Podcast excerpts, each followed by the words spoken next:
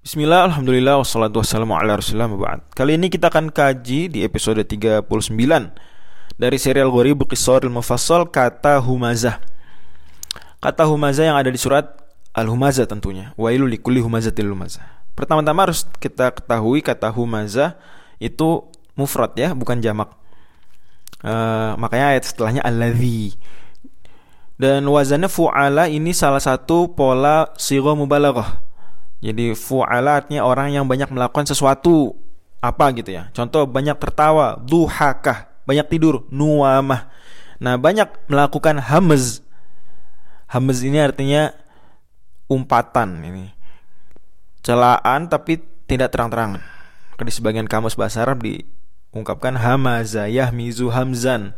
Itu artinya irtaba.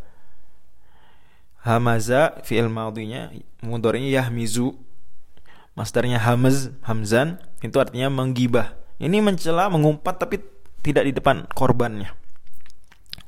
Dan orang yang banyak melakukan hamz disebut humazah tadi wazan fa'ala.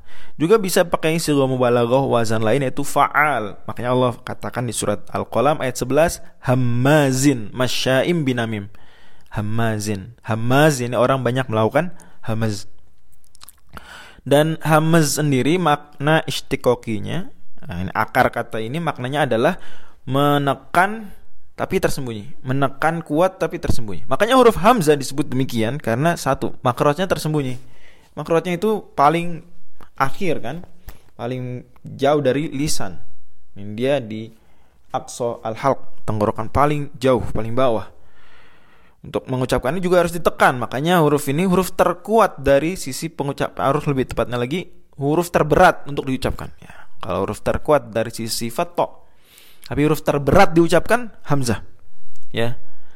Huruf terberat. Makanya saking beratnya orang Arab itu untuk mengucapkannya nggak selalu dengan a tegas, ya. Dengan tahqiq, tapi kadang dengan dengan tashil, kadang dengan idkhal, kadang dengan uh, misalnya ibdal, diubah ini, direkayasa huruf hamzah ini untuk mempermudah pengucapannya. Juga kita ada ayat misalnya wa qurrabi a'udzubika min hamazati syayatin surat Al-Mu'minun 97. Aku minta perlindungan pada Allah dari hamazatnya setan. Ini dari dorongan-dorongannya, tekanan-tekanannya, godaan-godaannya yang tersembunyi. Begitu.